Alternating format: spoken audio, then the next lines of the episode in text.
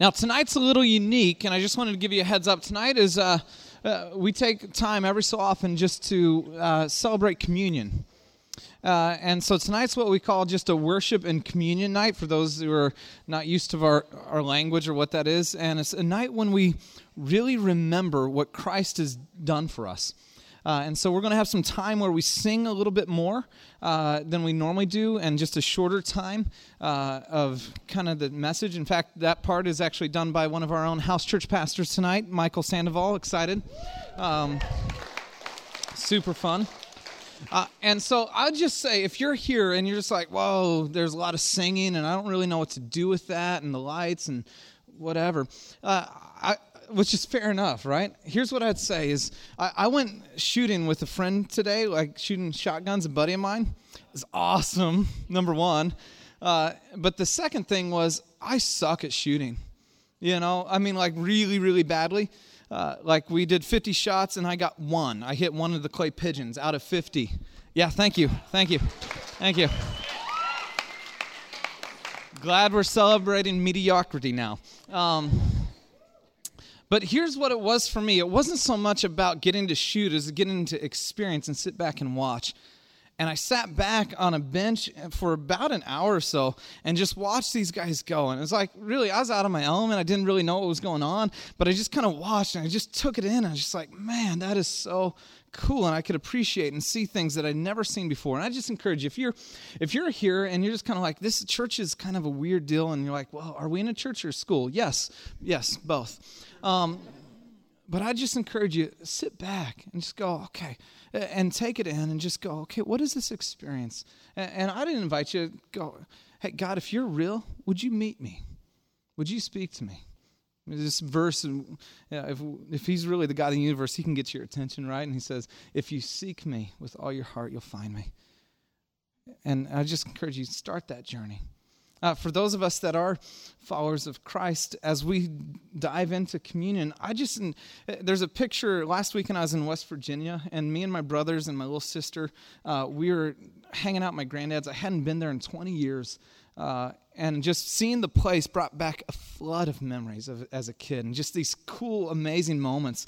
Uh, and and we flipped through picture albums, and it's so cool. Have you ever like looked at a picture that you totally forgot? And you're like, no way. And you had totally forgotten that moment in time, but all of a sudden that picture just showed up and, and everything came back and the feelings. And I had that as just me and my brothers are looking at pictures of us as kids, you know, 25 years ago or more. And, and it was like, wow. And, and that's what communion is. Communion is, a, is, a, is that picture of where we stop and remember just exactly what Jesus did for us. That we have a God that loved us so much that he would go to whatever lengths to be with us to the point of sending his son on a cross for us. That we might have a relationship with him, that he died on the cross, rose again the next day, or third day. I read my Bible more often. that we could have a relationship with him and that I, my hope is for those of us followers of Christ that as you and the way we do it in the back, I'll just give you the heads up and that'll give you the off the hook there, Michael. Is we just have bread and you tear it off and you dip it in the the grape juice or the wine, uh, and the bread represents His body broken for you. The wine or grape juice represents His blood shed for you, and and you just have that picture remembering Jesus. This is what you've done for me. May I never forget, may I always remember the great length to which you went to have a relationship with me. And our simple response back is just, I love you. That's it. It's just an amazing reality where we go, God, you are awesome. And that'd be one of those pictures that maybe remind you of when you first started walking with Christ and you experienced and tasted His love and acceptance and hope and peace and forgiveness for the first time. And I, my prayer for you is just one real simple during our time as we worship together that you just would be overwhelmed with His love. That you just would be overwhelmed with His love and His presence. And in this moment, that you would be present because the God of the universe is already present with you. Let's pray. Lord, we are so grateful and humbled um, by your presence and the fact that you don't leave us alone, um, but you do indeed pursue us and uh, have an awesome plan for us. So we open our hearts to you, pray that you would shine through, would not be my words, but you this evening as we uh, kind of talk about communion. We invite you once again to have your way with us in your name. Amen. Um, once again, I'll embarrass Ryan, but you know it's really awesome that he, you know, Ryan had, you know, has talked since I've talked to Ryan about planting this church, which has been a while. Um, from the very beginning, he's always said, "Man, we want to get folks like you." I mean, I'm just this construction dude, um, you know, that that have a desire to maybe share things, you know. And and from the beginning, he said, "You know, we want to give you opportunity to do that." And you know, here I am. And I've heard that before, and, but Ryan has put feet to that. He's secure in his leadership, and, and I'm blessed that by that. Hopefully, you guys are tonight as well. Um, but real quick, a couple of weeks ago, you know, Ryan said he wanted me to share a little bit about communion and, and, and some of the awesomeness or kind of the, uh, the weightiness of this. And as you begin to look at it, you know, there's a lot going on. You know, really, communion began, right, with Jesus and the Last Supper. And the Last Supper was his last meal. And if you read the Gospels, Matthew, Mark, Luke, and John, they all talk about this Passover meal, the last time that he was with his disciples together when he was living, the last meal he had. And that was part of the Passover celebration. Now, in Jewish, Jewish culture, this was a week long party almost, week long festival, right? They're celebrating the Hebrews being freed or their exodus. That's the word. Did anybody watch the Ten Commandments? Oh, yeah. okay, you know, they're really celebrating that thing, that just exodus from Egypt and the way God led them out and brought them out. So, Passover is that celebration. It has all these symbols and rituals that really are kind of cool. But in the midst of this, when Jesus is taking the Passover, he interjects into this symbolism, into all this ritual. What does he say? Right? He says, This is my body in the midst of some of the ceremony, he's taking some of that ceremony and saying, This is me. I, I, you know, they don't see it yet, but I'm, you know, this is my body broken. You don't understand it, but this is what I'm doing for you and I'm going to do. And then what else does he say? He says, This wine, this is part of the ceremony, I love the Jewish culture. There's a lot of wine drinking. It's awesome. Um, can you say that, Ryan? I don't know. I'm going to get in trouble. but in this Passover thing, there's like four cups of wine that you're supposed to drink the whole thing. They, they probably might, well, I don't know how much they drank. I would be, I couldn't do this. I couldn't do it. But anyway, so there's this, this thing. He says, This cup is my blood, which is going to be poured out for you. Very likely, his disciples had to be blown away because he is referencing something that happened in Jesus' time. This was 1,300 years ago, you know, as best as I can tell, reading people that try to convince you all kinds of dates, but somewhere around 1,300 years ago, this, he's referencing what happened back then and says, you know, all those shadows, all those pictures, I'm the fulfillment of it. And he says, I want you to remember this moment. I want you to remember what's, they don't realize it, but I want you to remember what's happening. You don't understand it, but you will. And we are awesome on the other side of this. Now, 2,000 years later, we have this tradition that really has its roots almost 3,000 years ago. And then pointed to Jesus. Now Jesus came, and then we have this awesome fulfillment of it that we get to participate in tonight. Now, see, communion is a celebration. It's this odd tension of celebration. And you know what? I wish I had a chair that swiveled. I'm about, keep about to fall off this thing. Um, um, we have this awesome chance to, to have this awesome you know, celebration. We celebrate what Christ did, but we also take this moment to reflect. It's a moment of reflection. See, we're not celebrating something that we do, it's not celebrating something that I've done. We're not celebrating this awesome laws that I fulfilled or some spiritual code. We're not saying, Yay, look at me, look what I did. That's not the celebration. And the celebration is not something done in me, not something done by me, it's not something done in me. In that we're not saying, hey, you know, I meditated and totally emptied myself and I'm a higher plane of understanding or consciousness. That's not what it's about either. It's not something that happens or done inside of us. What we're celebrating is something that was something that was done for us right? That's, this is the gospel message. We're coming down to the cross. This is the roots of what we believe. To be a Christ follower, this is the roots of who we are. This is what Paul says. I'm going to try to read this. I realize I'm getting old. Uh, and so, up last service, I was up here trying to read, and I've said I've got to get one of the large print Bibles because I'm going. And I'm looking under my glasses and it's dark, so bear with me. But in Ephesians 2, Paul says this. Um, it really starts, if you have your Bibles, this is good stuff, so get it out. Let's look at Ephesians 2. Just a preface, and preface in verses 1 through 3, Paul is talking about the condition of, the, of this church, what they were like before they understood and embraced the cross, and they were really messed up. He summarizes it by saying, You guys, Paul saying this, me included, we were children of wrath. But this is what we celebrate right here, verse 4. You kind of there? How does it start? But God. Okay, this is where we were, but we celebrate this but God moment. That in the midst of the ugliness of our hearts, in the midst of those things that we know so deeply and sometimes are moved so depressingly down, there's this moment where God says, in the midst of that, but God moved.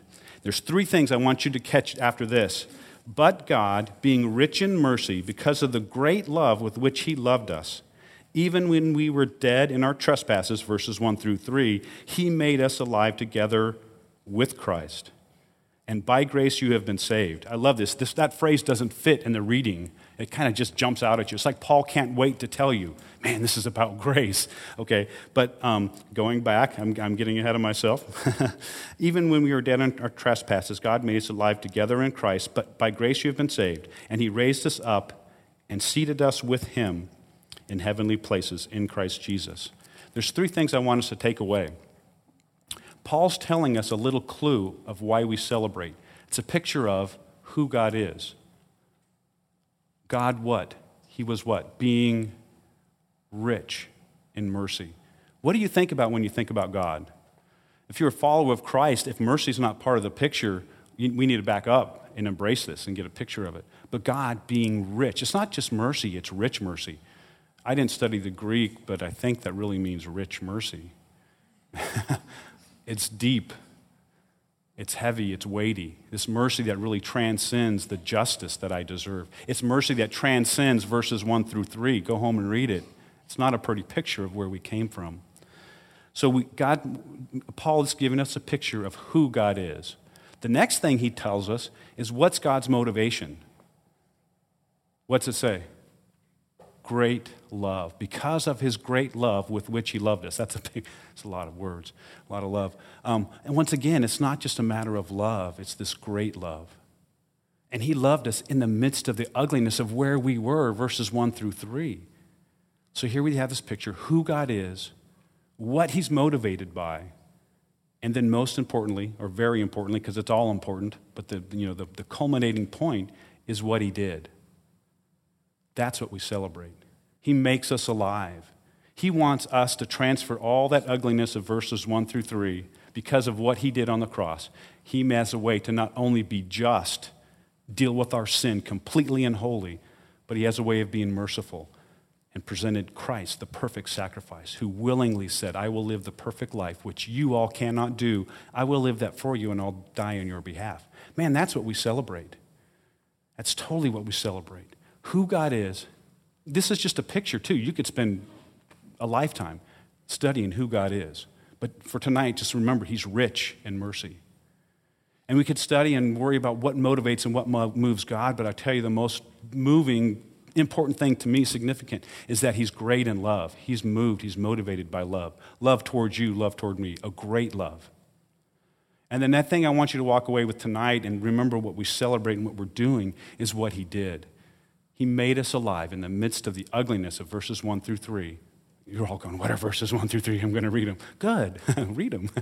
Um, but in the midst of that, um, he, he made a way. He loved us. He, he, he sent his son to live the life we couldn't, to bear the sin, to bear the punishment that we don't want to, so that we could be free, we could be made alive, like it says, made alive in Christ. Now, here's the challenge. Um, sporting my R12 bookmarker. Um, here's the challenge. It pre- just preaches in this from here and tonight, right now, we all say, Yeah, that sounds great. But the reality is, this is meant to be lived out in the context of community. This is meant to be where the rubber hits the road is where you and I, you know, you know, clash. You know, I, I love house church, you know, but sometimes, you know, I'm tired. I don't want to go to house church. It's my house. I've got to go. Yeah, yeah. So the context of community is I choose what's best for somebody else. No longer is it about me. We celebrate this thing in such a way that it's not about me anymore. Now, I, I can't read it because there's a lot of, it. I tried to read it last service and I was doing this, but I'll paraphrase as best I can. Paul talks this letter is to the Ephesians that we just talked about. He writes a letter to Corinthians a little bit later. Um, and uh, Steve Clifford calls the Corinthian church the jacked up church. You know, it was messed up. It got things really wrong. And where it really went wrong was the way they celebrated communion. It began, began to become this totally selfish, self absorbed thing. And as I read it, I was really wrecked. Um, I have to read one verse if I don't fall over. In 1 Corinthians 11 is where, this, where he talks about it you know, he talks about how the Corinthians began to make the, the celebration of Passover about them, or the, rather, the celebration of communion about them. Because remember, Passover used to be this week long feast, this week long party. It just became this out of control thing where, you know, some that really had a lot of food, they, they just ate all the food because they brought the food and it was ours, and they didn't wait for those who needed. Things were so messed up, they just began to lose the honor that they needed to have for one another. No longer did they honor each other, but this celebration became this really whacked up, messed up, selfish, it's all about me thing. And Paul says, man, this is wrong. In verse 22, this is what he says 1122. Okay, here we go. He starts it with this. Simply, he says, What? He said, he described how messed up it was and says, What? My construction vernacular kind of wants to take over and finish that saying. Don't think about that too long. I won't come up here again. But somebody's laughing behind me. Somebody gets it. I know what you're thinking. What? You know, what are you doing? Do you, read this, or listen to this. It says, Do you not, see, I say I can't read this dang thing. Do you have, do you not have houses and places to eat? Um, now I lost it. I was struggling with these same verses before. I probably ought to read this Bible a little bit more often. Here it is. It's at verse 20, end of verses 22. He says, Or do you despise the church of God and humiliate those who have nothing? So I was, I mean, this, this verse wrecked me because, granted, probably here in the Silicon Valley, I don't have to worry about too many people not really having something to eat. I don't have to worry too much about this family of God, this community that we're in, not having clothes in a place. But I think there's another poverty that I become oblivious to. You know, earlier today, somebody came up to me and says, I just need a papa hug. You know, well, people need community, that we need each other. And we sometimes, I do, come to this, come to this place, come to, my, you know, come to our house churches, and we think, man, I'm going to hang out with the cool folks. I'm going to meet my, you know, hang with the people that really make me feel good. And we sometimes miss the very things that are, the very need that's under our noses. So I want to challenge you that as we reflect Remember, we talked about celebration. Now I want to, we're moved into this reflection that in some ways this thing is really not about me. You know, we, find, we want to find the, the context of community and express this thing in this selfless love. Now, this doesn't, I'm not trying to end this in a downer, but I'm tr- really, this really be, brings us full circle again. We go back to that celebration and remember, man, I'm following a God when I think of the cross, I think of this God who's rich in mercy. I think of this God who's moved by love. And I think of this God who did something amazing by sending the most costly thing he could think of for my behalf. So, as we reflect, I want to challenge you just a little bit to think about where you are positioned toward the cross. That's what we reflect on. What's our condition? What's our position? What's our posture toward the cross? Is it about me and I'm headed my way and my, my friends and whatever? But as we come into community, let our posture be one of, man, I'm here to serve this awesome God who did awesome things and has this awesome character and is motivated by, motivated by great love. And I belong to this awesome community. I have something to give. Um, and we have something to give outside this community as well. We, you know, we'll talk about that. But there's something about communion that has this essence of, of community to it.